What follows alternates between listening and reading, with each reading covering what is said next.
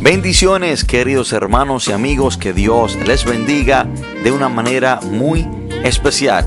Bienvenidos a su podcast Radio Monte Carmelo, donde será bendecido en gran manera. Y vamos a entrar en materia. Quiero que el que tenga su Biblia y nos pueda acompañar, vamos a estar leyendo tres versículos bíblicos en tres libros diferentes. Pero si usted quiere solamente puede acompañarme en, a uno de ellos y yo estaré leyendo los demás. Vamos a leer a Santiago capítulo 2, versículo 23. Santiago 2, 23. Y vamos a estar leyendo Segunda de Crónicas 27 y también Isaías 41, 8. Eh, vamos a comenzar con Santiago 2.23. Leemos la palabra de Dios en el nombre poderoso de Jesús. Dice, y se cumplió la escritura que dice, Abraham creyó a Dios y le fue contado por justicia y fue llamado amigo de Dios. Segunda de Crónicas 27 dice, Dios nuestro, ¿no echaste tú los moradores de esta tierra delante de tu pueblo Israel? Y lo diste a la descendencia de Abraham, tu amigo para siempre. Isaías 41:8 dice, Pero tú, Israel, siervo mío eres, tú Jacob, a quien yo escogí, descendencia de Abraham, mi amigo. Oremos, Padre, en el nombre poderoso de Jesús. Te adoramos Dios, te bendecimos, te exaltamos y te glorificamos. Gracias Señor por cada persona que está conectada con nosotros. Señor, le pido que sea usted, Espíritu Santo, abriendo nuestros entendimientos, nuestros corazones. Que sea usted, Señor, tratando con nosotros de una manera personal e individual. Señor, nos humillamos ante su presencia reconociendo, Señor, nuestra bajeza, nuestras imperfecciones, nuestras debilidades. Reconociendo, Señor, que sin ti nada podemos hacer. Te pedimos, Señor, que sea usted con nosotros, enseñándonos su palabra. Y te pido, Padre, que este mensaje sea para bendecir a los hermanos y amigos que nos escuchan, para fortalecer, para guiar, para instruir. Que sea un mensaje que bendiga a cada persona que lo ha de escuchar. Padre, todo esto te lo pedimos en el nombre poderoso de Jesús. Amén y amén. Hermanos, hoy quiero compartir este mensaje bajo el título ¿Cómo debes vivir para que Dios te llame amigo? ¿Cómo debes vivir para que Dios te llame amigo. En la Biblia Dios habla de muy pocos hombres en el cielo. Es algo glorioso, es algo maravilloso, hermano, que de usted se hable en el cielo. Y es algo impactante de y algo que nos debe de hacer sentir feliz cuando una persona da una buena referencia de nosotros. Eso debe de hacernos sentir feliz y contento cuando una persona habla bien de nosotros. Pero creo, hermano, que debe de sentirse aún mucho más eh, fenomenal o debemos de sentirnos, hermanos, de una manera indescriptible cuando Dios da una buena referencia de un hombre. Y es algo, hermano, maravilloso cuando Dios en el cielo habla de un creyente. Es algo maravilloso cuando Dios en el cielo da una buena referencia de uno de sus grandes hombres. Y entre los hombres que Dios habló en la eh, que Dios habló en el cielo de ellos entre aquellos hombres de, de, los cuales el Dios mismo dio referencia de ellos, vemos Ezequiel capítulo 14. Y vamos a ver, hermano, que esta referencia sale de la misma boca del Dios Altísimo. Y este versículo es Dios hablando. Ezequiel 14, versículos 13 y 14. Hijo de hombre, cuando la tierra pecare contra mí, revelándose preferidamente y extenderé yo mi mano sobre ella y le quebrantaré el sustento del pan y enviaré en ella hambre y cortaré de ella hombres y bestias. Y dice el 14, si estuviesen en medio de ella estos tres varones, Noé, Daniel y Job, ellos por su justicia librarían únicamente sus propias vidas, dice Jehová el Señor. Hermano, Dios dice esto concerniente al juicio que ya él había determinado enviar sobre Judá por su constante rebelión. Y Dios dice que aunque esos tres hombres, Noé, Daniel y Job, estuvieran en la tierra, ellos solamente librarían únicamente su propia vida, pero Dios aún iba a enviar el juicio a la tierra. Hermano, esta es la única vez en las escrituras donde el mismo Dios, el Dios santo, el Dios creador del, universo, habla de tres grandes héroes de la fe. Esta es la única referencia bíblica donde Dios mismo habla y da referencia de hombres de la fe. Habla de Noé.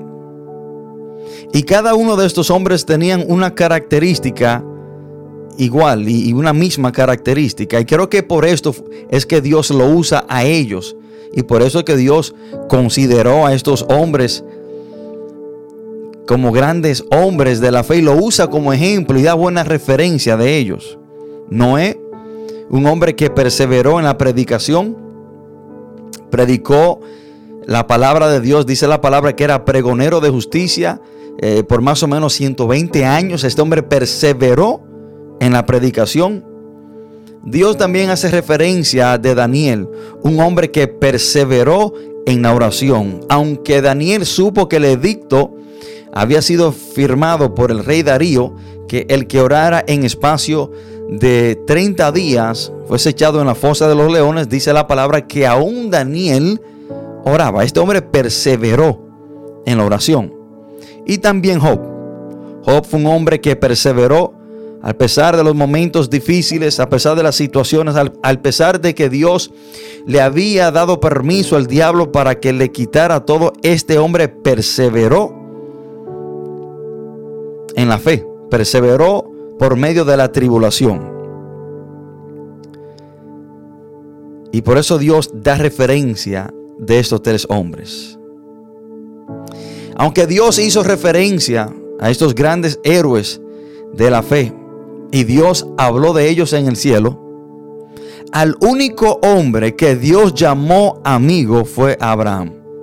Aunque Dios dio referencia de estos tres grandes héroes de la fe, al único personaje en la Biblia al cual Dios considera y llama su amigo es Abraham.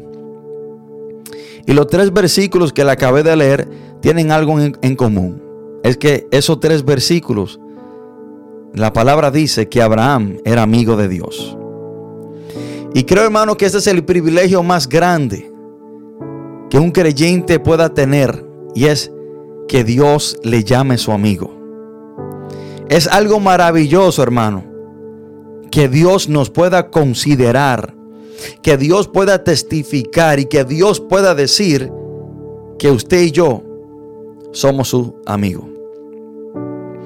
Muchas veces, hermano, nosotros nos actamos cuando una persona de mucha importancia, de mucho poder o de una posición alta nos llama a su amigo. Cuando una persona con mucho dinero, cuando una persona con una alta y poderosa posición nos considera o, nos llama a, a uno de nosotros su amigo en público, nosotros nos jactamos, nos gloriamos en eso. Y quizás hasta lo grabamos en un celular y se lo enseñamos a todo el mundo, jactándonos porque esa persona me considera a mí su amigo. Si Bill Gates llama a una persona su amigo, esa persona se va a sentir en las nubes. Si Elon Musk, si Jeff Bezos, si Luis Abinader, el presidente, considera a una persona su amigo, yo a usted le garantizo que esa persona se va a sentir en lo más alto. Pero cuánto más mejor nos podemos y debemos sentirnos si Dios, el creador del cielo y de la tierra, el Dios del universo, Dios el Todopoderoso, aquel Dios soberano, omnipotente, omnipresente, aquel Dios, hermano, maravilloso. ¿Cuánto más nos debemos sentir si Él nos considera a nosotros su amigo? Ahora, hermanos, lo más grande que una persona pueda decir en la vida es que Dios es su amigo. Y debemos de hacer una, gran aclaración. Debemos saber, hermano, que todo aquel que nace de nuevo, todo aquel que nace del agua y del espíritu, todo aquel que le ha entregado su vida a Jesucristo y Jesús es su Señor y Salvador, que ha sido sellado con el Espíritu Santo, es hijo de Dios. El que tiene el Espíritu Santo, hermano, Dios es su Padre, es hijo de Dios. Juan 1.12 dice la palabra de Dios, mas a todos los que le recibieron, a los que creen en su nombre, le dio potestad de ser hechos hijos de Dios.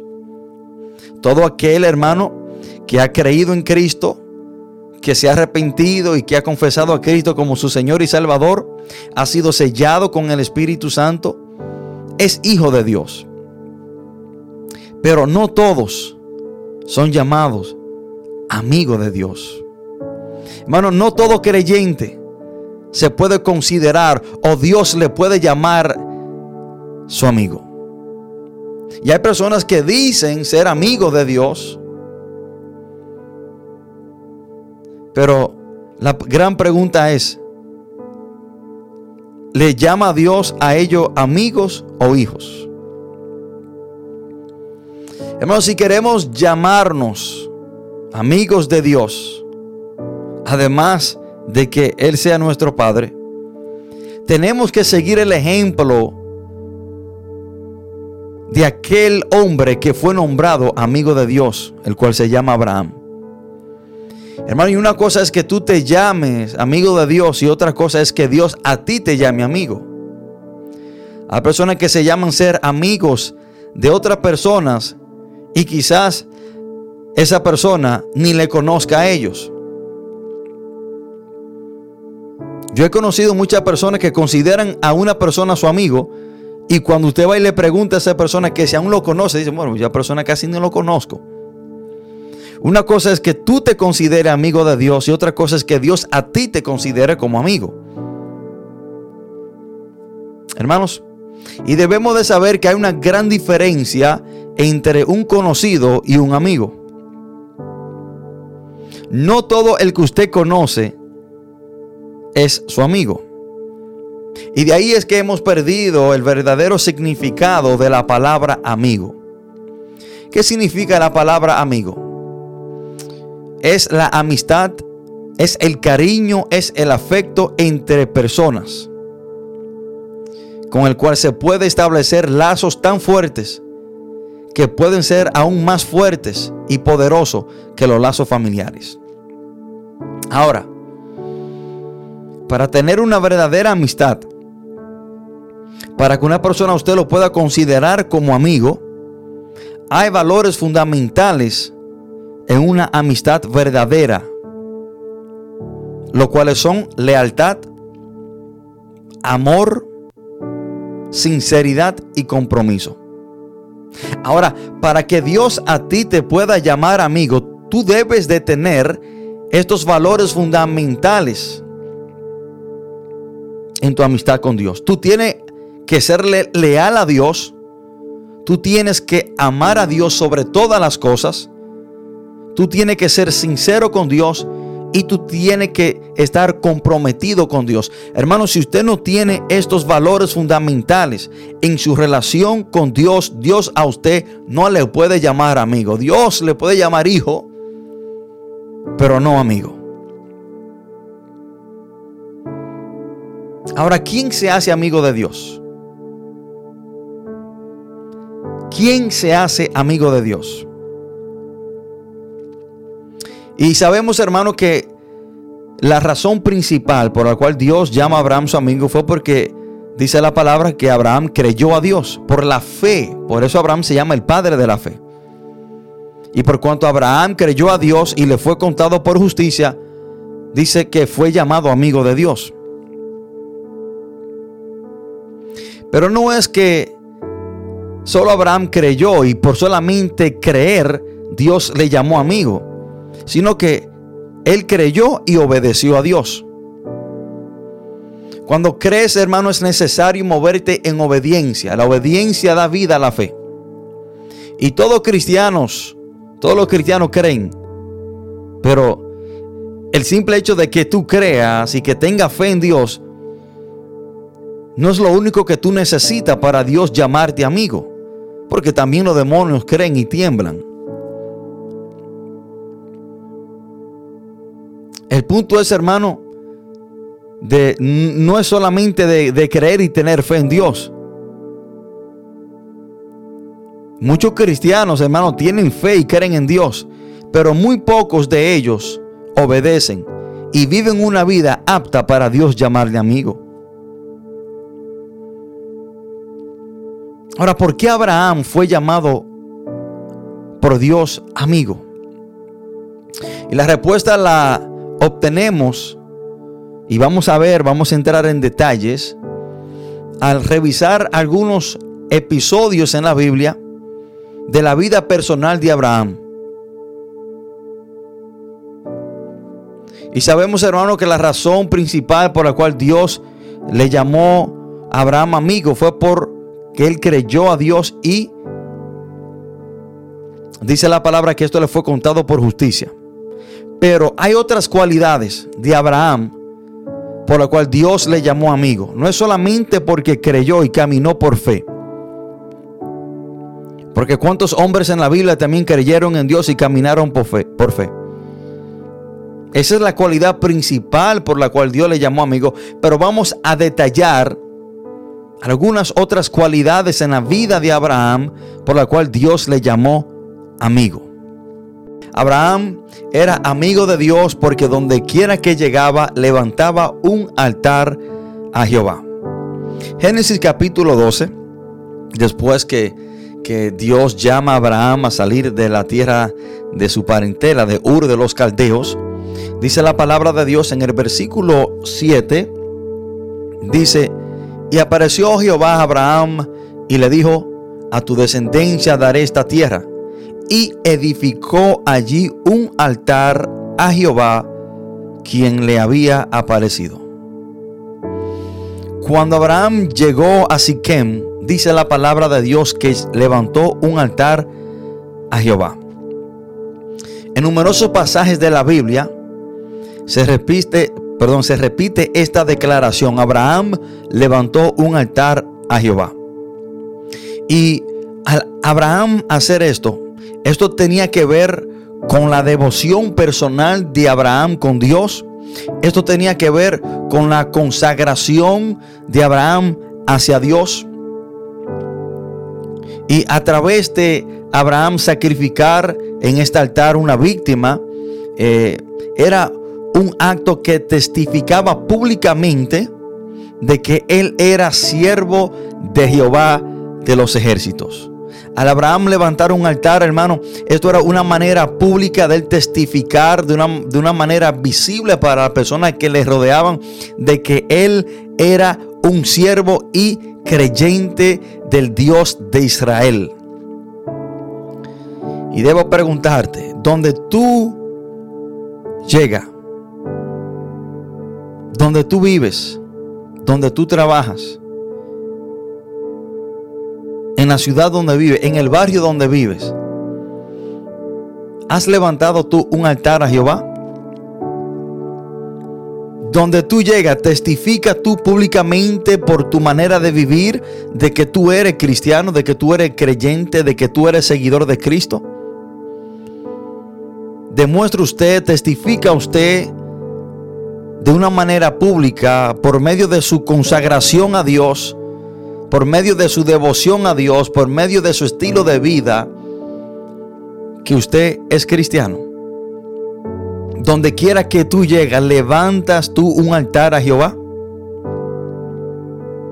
Y saben las personas que te rodean por tu devoción, por tu consagración a Dios, ¿saben ellos que tú eres cristiano? ¿Saben ellos que tú le sirves a Dios? Y notemos algo muy importante, hermano. Notemos que en el versículo anterior, Dios hace una pausa. En el versículo 6, que vino antes de Abraham levantar el altar en Siquem, Dios toma una pausa para decir un dato muy importante. Y por medio de este dato quizás podemos entender por qué Abraham levantó un altar. Dice la palabra.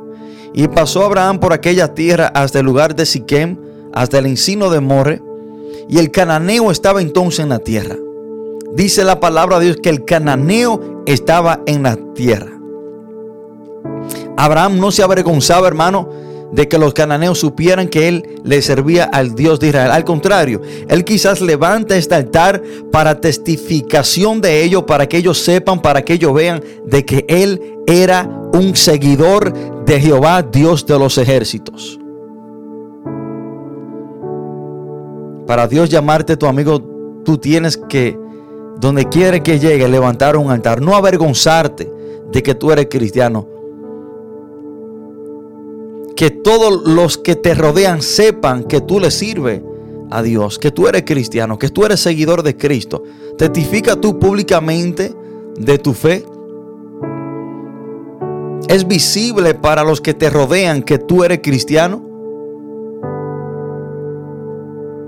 Pero también Abraham levantó otro altar. La segunda vez que levanta un altar está en Génesis capítulo 12, versículo 8. Dice, luego Luego se pasó de allí a un monte al oriente de Betel y plantó su tienda, teniendo a Betel al occidente y a Ai al oriente. Edificó allí altar a Jehová e invocó el nombre de Jehová. Este pasaje tiene algo diferente. Aquí no vemos solamente que Abraham levanta, edifica un altar a Jehová, sino que él invoca el nombre de Jehová. El verbo que aquí se traduce como invocar tiene doble significado. Primero es de llamar, o sea, orar, llamar a Dios, hablar con Dios, orar orarle al Dios Todopoderoso. Pero también el segundo significado es de proclamar. En el altar que Abraham levantó, oraba. Esto mostraba su devoción, su relación íntima con Dios pero él también proclamaba el nombre de Dios ante los demás por medio de este altar. En cierta manera era como una manera de predicar y de testificar de que él era siervo de Dios. y esto es precisamente lo que logra Abraham cuando realiza sus sacrificios. Consagrarse a Dios y testificar ante sus vecinos paganos de que él era seguidor del Dios de los ejércitos. Y déjame preguntarte, donde tú llegas, donde tú vives, donde trabajas, has levantado tú un altar a Jehová. ¿Saben la gente por tu manera de vivir, por tu manera de consagrarte de que tú eres cristiano? Para Dios llamarte amigo, tú tienes que, donde quiera que tú llegues, levantar un altar a Jehová. Segunda razón por la cual Dios llama a Abraham amigo. Abraham era amigo de Dios porque tenía un oído sensible a su voz. Hermanos, si hay algo que en una amistad debe haber es una buena comunicación. Y cuando hablamos de comunicación es una calle de doble vía. No es solamente hablar, sino es también escuchar. Abraham era amigo de Dios porque tenía un oído sensible a la voz de Dios. Cuando Dios llamó a Abraham para salir de Ur de los Caldeos, Génesis capítulo 12, versículo 1, donde Dios le dice, vete de tu tierra y de tu parentela y de la casa de tu padre a la tierra que te mostraré. Hermanos, Abraham estuvo dispuesto a escuchar la voz de Dios y su claro mensaje cuando le dijo que se fuera de su tierra y de su parentela. Y déjame decirte que todo verdadero creyente cuenta con la bendición de oír y conocer la voz de Dios. Hermanos, y es posible oír la voz de Dios hoy en día con la misma certeza y con la misma claridad que aquellos grandes hombres de Dios también le escucharon, porque Dios habló seis mil años atrás, dos mil años atrás, y Dios también habla hoy. Dios es el mismo ayer, hoy y para siempre. Dios aún habla. Jesús dijo en Juan capítulo 10, versículo 27, mis ovejas oyen mi voz. Entonces, hermano, si usted es una oveja del Señor, si usted es parte del redil del Señor, usted tiene que tener un oído sensible para escuchar la voz del Señor. Pero debo de preguntarte, ¿a cuál voz tú le estás prestando atención? ¿A cuál voz tu oído se ha mostrado más sensible? ¿Se ha mostrado tu oído más sensible a la voz del mundo? ¿A tu propia voz para cumplir tus propios deseos y hacer las cosas que tú quieres hacer? ¿O se ha mostrado tu oído sensible a la voz del diablo? ¿O se ha mostrado tu oído sensible a la voz de Dios? Y esto es una gran pregunta, pero si tú quieres que Dios te considere amigo, tú tienes que ser sensible a su voz. Y dentro de las muchas voces que constantemente nos hablan están estas tres voces internas, las del diablo, nuestra propia conciencia y la voz de Dios. Y hay una voz externa que es la voz de la multitud, que es la voz de las personas que te rodean. Pero su oído tiene que estar sensible a la voz de Dios. Tercero, Abraham era amigo de Dios porque tenía un corazón dispuesto a obedecer Hermano, lo que no podía visualizar con sus ojos físicos, lo podía ver con sus ojos de fe. Este hombre tenía una fe tan grande que obedecía la voz del Señor sin poder ver absolutamente nada físicamente. Hermano, y no es solamente tener oído para escuchar la voz de Dios, sino que también debemos de estar dispuestos a obedecerla. Este hombre en realidad cumplió lo que dice 2 de Corintios 5:7. Este hombre caminó por fe. Este hombre salió de Ur de los Caldeos por fe. No veía nada. Este hombre, hermano, en realidad caminó por fe. Pero muchos creyentes hoy en día para obedecer la voz de Dios, ellos necesitan ver para después obedecer. Pero en la matemática de Dios las cosas no son así, no trabajan así. El evangelio las, en el evangelio, perdón, las cosas no son como usted y yo queremos, son como Dios dice que son. Por lo tanto, no es que usted tiene que ver para creer, no, es que usted tiene que caminar por fe. Eso es caminar, obedecer a Dios sin ver absolutamente nada. Y hay algunas personas, hermanos, que no han avanzado, que están estancados, que están estáticos, que no se han movido. Porque no quieren caminar por fe. Ellos quieren ver antes de caminar. Pero Dios nos llama a caminar por fe, no por vista. Dios nos llama a caminar sin aún ver absolutamente nada. Y debemos de entender, hermano, que cuando Dios hace oír su voz, es con el propósito de que sea escuchada y obedecida. Cuando usted escucha la voz de Dios, cuando Dios a usted le habla, es con el propósito, hermano, de que usted le escuche, pero que también la obedezca. Esa es la razón por la cual Dios dio a conocer a Abraham de que él era su amigo, porque este hombre no solamente escuchaba la voz de Dios, sino que él también la obedecía. Y esa es la razón por la cual Dios se le dio a conocer a Abraham. Para que al oír obedeciera su voz. Hermanos, Abraham se convirtió en el padre de muchas naciones porque dice la palabra que él oyó y obedeció la voz de Dios. Esta promesa se cumple en la vida de Abraham porque él oyó y obedeció. Y debemos de entender, hermano, que hay promesas en nuestra vida que tienen condiciones.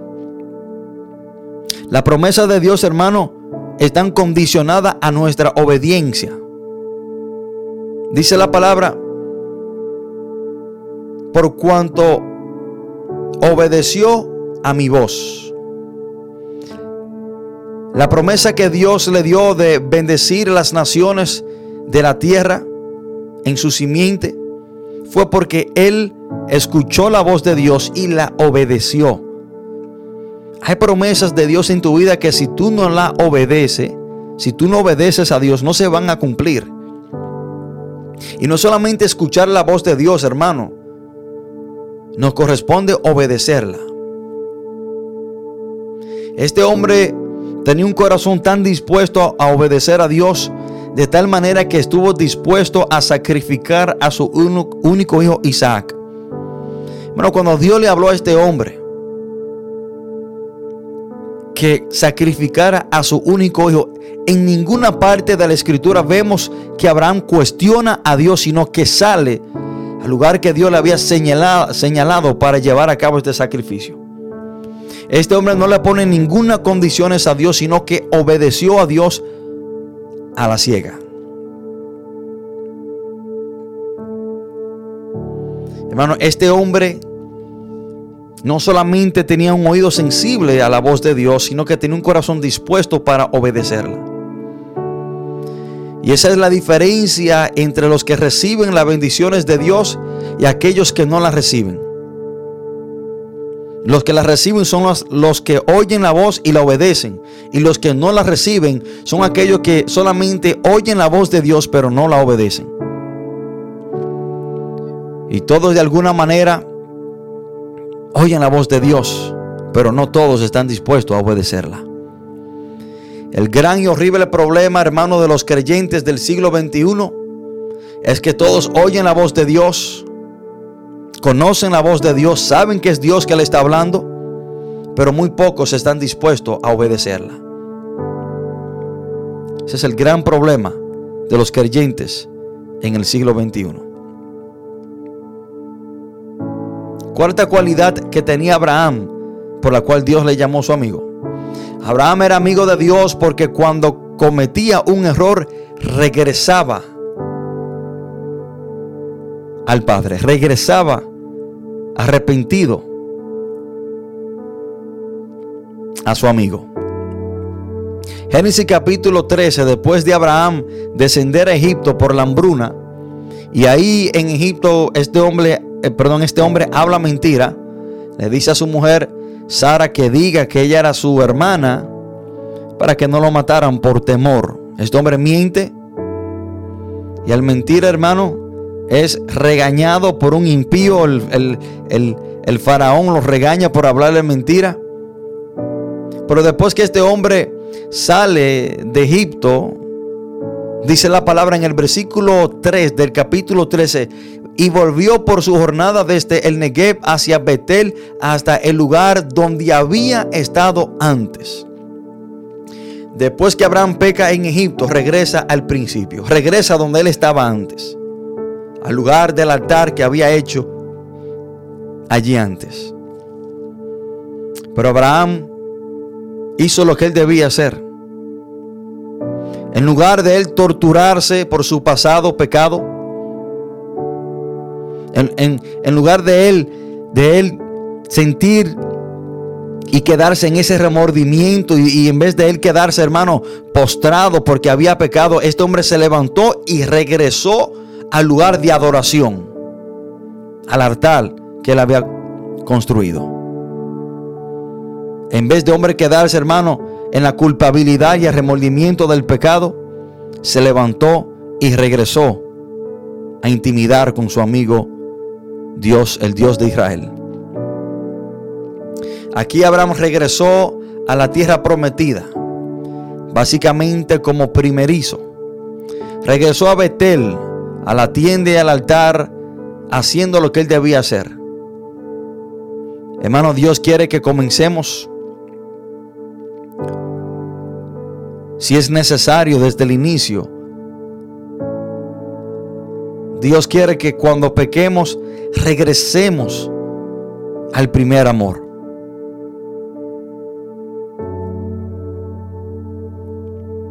Si usted comete un error, si usted peca, tiene que regresar al altar, tiene que regresar a intimidar con el Padre. No se puede quedar en esa condición. Un verdadero amigo cuando comete un error, hermano, le pide disculpa a su amigo y regresan a establecer esa amistad que tenían. Y esto se llama regresar al primer amor. Es lo que dice la palabra de Dios en Apocalipsis capítulo 2 versículos 4 y 5. Hermano, Abraham sabía que tenía un amigo que lo iba a perdonar, un amigo lleno de compasión, un amigo fiel. Pero déjame decirte esto, aunque puedes regresar a donde estabas, si tú pecas contra Dios y puedes regresar donde tú estabas antes, a establecer tu relación como antes la tenía con el Señor, déjame decirte, ten mucho cuidado porque habrán consecuencias después del pecado. Y déjame decirte que también el tiempo que dures en Egipto será un tiempo perdido. El tiempo que dures fuera de la voluntad de Dios será un tiempo perdido. Dice la palabra que Abraham regresó al lugar donde había estado. Todo el tiempo que Abraham duró en Egipto fue un tiempo perdido. Porque el tiempo que duramos, hermano, en fuera de la voluntad de Dios es un tiempo perdido. Hermanos, Abraham era amigo de Dios Próximo punto, porque cuidaba su testimonio y buscaba la paz con los demás. En el capítulo 13, dice la palabra de Dios de Génesis que hubo una contienda entre Abraham, entre, perdón, los pastores de Abraham y los pastores de Lot y que habían aumentado demasiado y que la tierra era muy pequeña para ellos y estaban discutiendo, había un debate, había un problema. Pero dice la palabra de Dios en Génesis 7, hubo contienda entre los pastores del ganado de Abraham y los pastores del ganado de Lot, que el cananeo y el fereceo habitaban entonces en la tierra.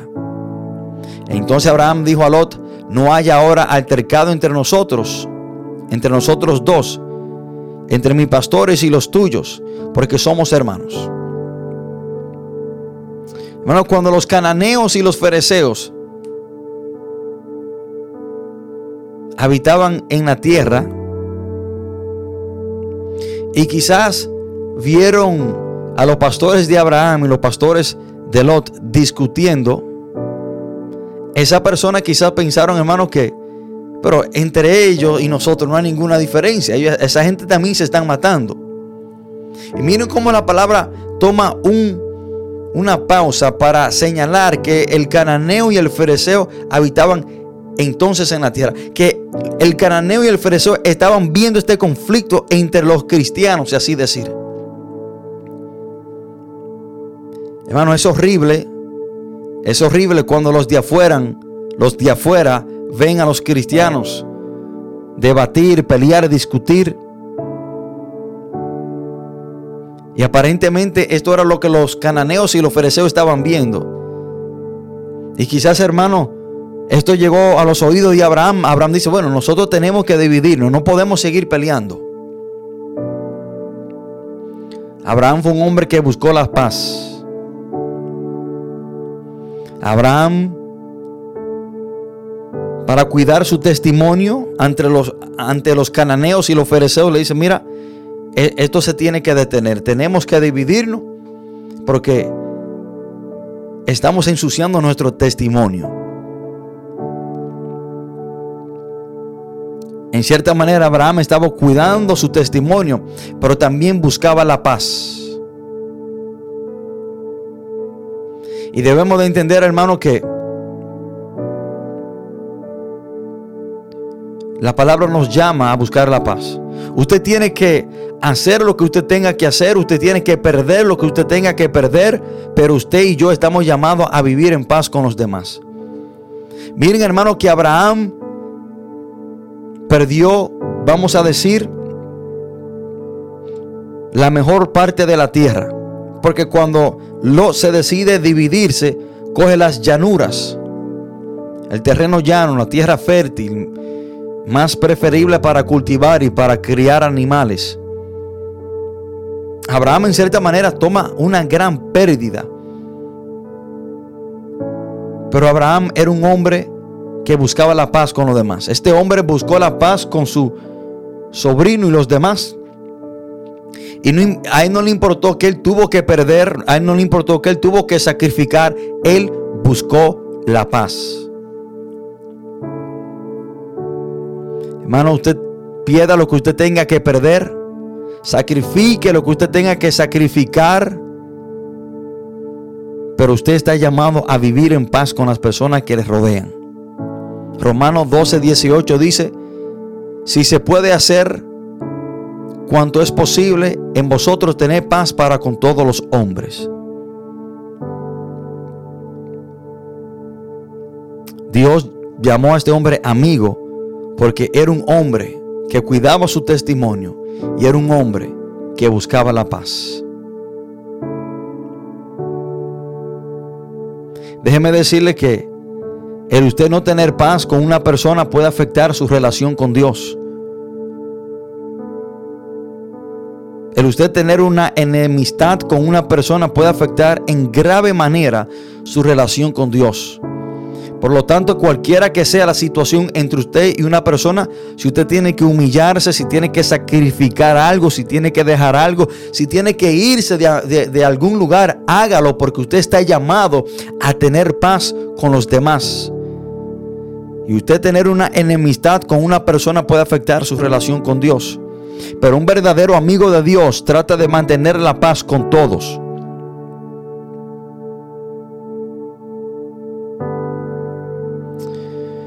También, hermano, un verdadero amigo de Dios y Abraham fue considerado como amigo de Dios porque él buscaba el bien del otro. Y esto es muy importante, hermano. el buscar el bien del otro es un principio bíblico. Primera de Corintios capítulo 10 versículo 24 dice la palabra, ninguno busque su propio bien. Cuando Lot y sus pastores están teniendo esta contienda con los pastores de Abraham, Abraham le dice a Lot, ¿no está toda la tierra delante de ti? Yo te ruego que te apartes de mí. Si fueres a la mano izquierda, yo iré a la derecha. Y si tú a la derecha, yo iré a la izquierda.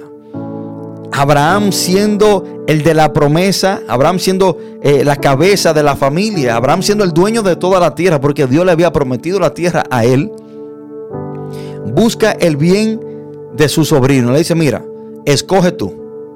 Si tú te vas para la derecha, yo me voy para la izquierda. Y si tú te vas para la izquierda, yo me voy para la derecha. Abraham buscó el bien de Lot, al que escogiera. Lot decide ser malicioso y coge las llanuras. Lugar para criar animales más, más factible y para sembrar y cultivar. Ese es el lugar que coge Lot para vivir. Y Abraham le deja eh, los, la tierra rocosa y montañosa. Pero por cuanto Abraham buscó el bien de Lot, Abraham le fue bien. Dios bendijo a este hombre de una manera sobrenatural. Mas a Lot, por tener malicia dentro de sí, le fue horrible. Porque cuando Lot toma las llanuras, se va acercando a Sodoma y a Gomorra. Y cuando Dios destruye a Sodoma y a Gomorra, este hombre lo pierde todo. Mas sin embargo, Abraham se convierte en uno de los hombres más ricos que habitó la tierra. Hermanos, este principio bíblico, cuando nosotros buscamos el bien del otro, Dios nos bendice. Dios nos bendice. Pero cuando tú buscas tu propio bien, te vas a perder de la bendición de Dios. Porque cuando tú buscas tu propio bien, tú estás buscando la manera de cómo tú bendecirte a ti mismo. Pero cuando tú dejas tu bendición en la mano de Dios, la bendición viene segura y es grande. Por eso le digo, hermano, en cada decisión, en cada lugar, en cada momento, en cada ocasión, busque el bien del otro. Para que le vaya bien. Cuando usted llegue en, a, perdón, a algún lugar, cuando usted llegue eh, a cualquier país, a cualquier iglesia, cuando usted llegue a, a, cualquier trabajo, cuando usted conozca a cualquier persona, el sentir suyo como cristiano debe ser cómo yo puedo bendecir a estas personas. Cuando usted llega a algún lugar, su sentir y su mentalidad debe ser cómo yo puedo ser de bendición para esta persona, cómo yo puedo buscar el bien de ellos. No es usted llegar ahí, inmediatamente comenzar a maquinar cómo usted se va a beneficiar y cómo usted será bendecido. No, no, no. El verdadero amigo de Dios busca el bien del otro. Y el usted no buscar el bien del otro, siempre buscar su propio bien y cómo usted beneficiarse, eso es malicia. La palabra dice, hermano 4:31, quítese de vosotros toda amargura, enojo, ira, gritería y maledicencia y toda malicia.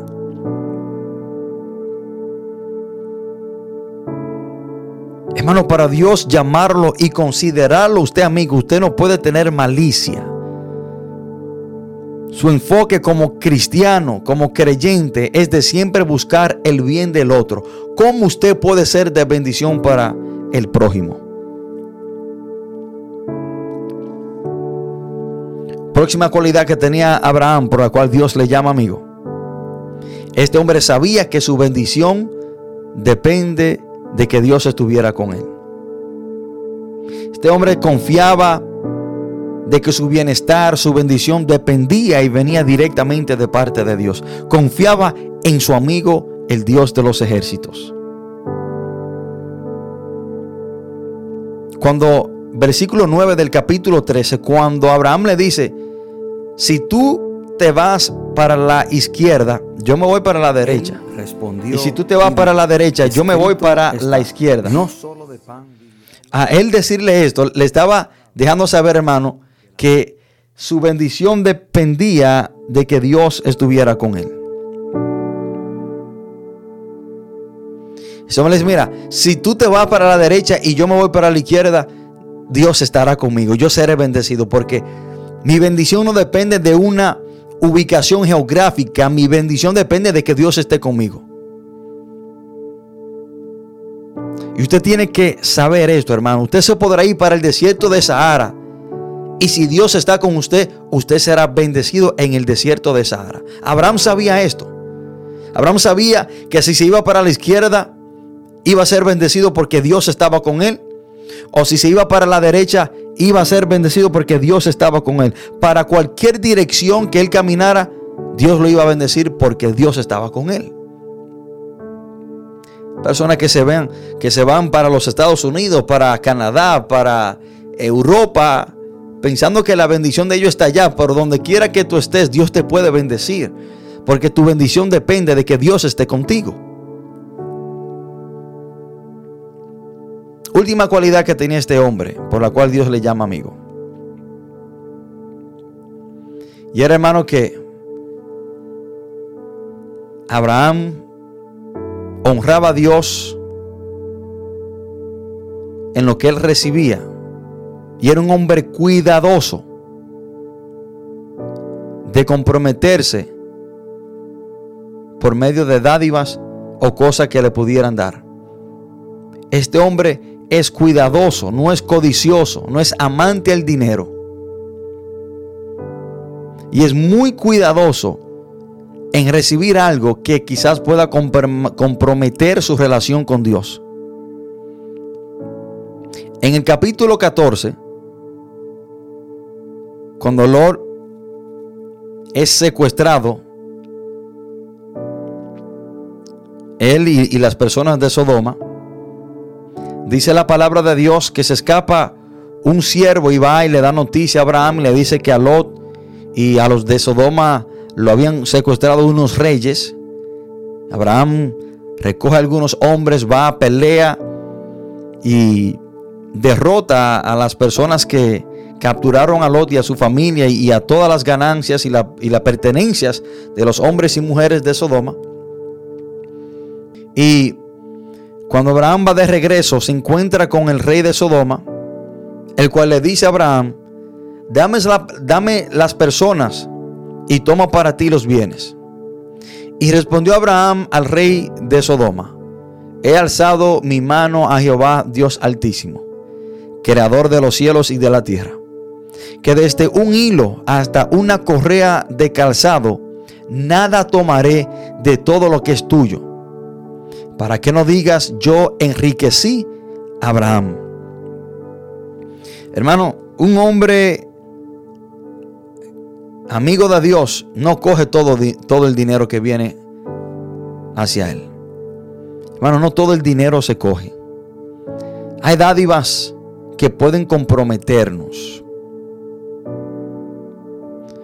Hay maldiciones disfrazadas como bendiciones que pueden afectar nuestra vida. Pero cuando un hombre está lleno de codicia, no mide ni piensa lo que va a recibir, sino que lo toma y, lo recibe y, y sigue su vida. Pero un amigo de Dios, hermano, tiene que ser muy cuidadoso con lo que recibe, con lo que acepta en su vida.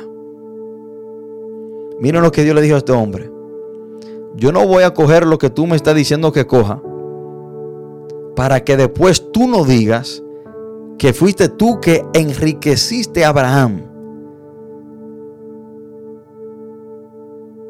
Yo no quiero que tú salgas a decir por ahí a, a, discriminarme, que tú salgas por ahí a hablar mal de mí, que tú salgas por ahí a, hacer sonar trompeta que fuiste tú el que me diste las bendiciones, porque mi bendición dependen de Dios. Un amigo de Dios es muy cuidadoso en comprometerse recibiendo dádivas o cosas que puedan afectar su testimonio. Hermanos y amigos,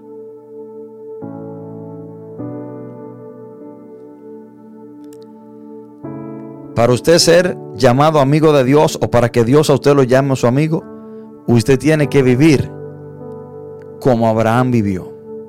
Usted tiene que tener estas cualidades para que Dios le llame amigo. Si nosotros queremos que Dios nos llame amigo, debemos de imitar al único hombre en la Biblia al cual Dios llamó su amigo, Abraham. Usted tiene que tomar una decisión. Usted tiene que decidir vivir una vida apta de que Dios le llame amigo. En este momento, en esta hora, si hay una persona Déjame decirte que antes, antes de que Dios te llame amigo, tú primero tienes que ser hijo de Dios. Dios no puede llamarte amigo si tú primeramente ser su hijo.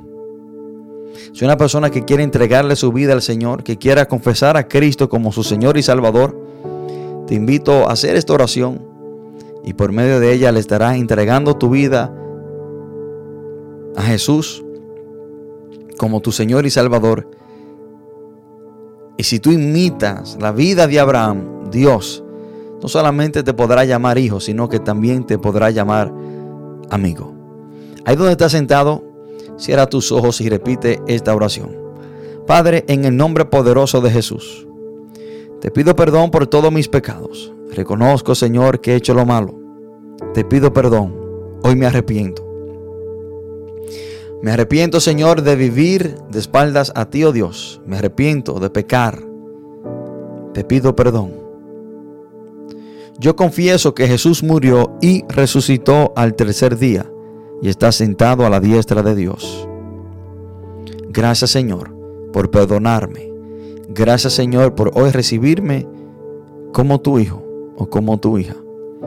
Gracias te doy, Padre, en el nombre de Jesús y te pido que me ayudes a vivir como Abraham, para que así yo pueda ser llamado su amigo.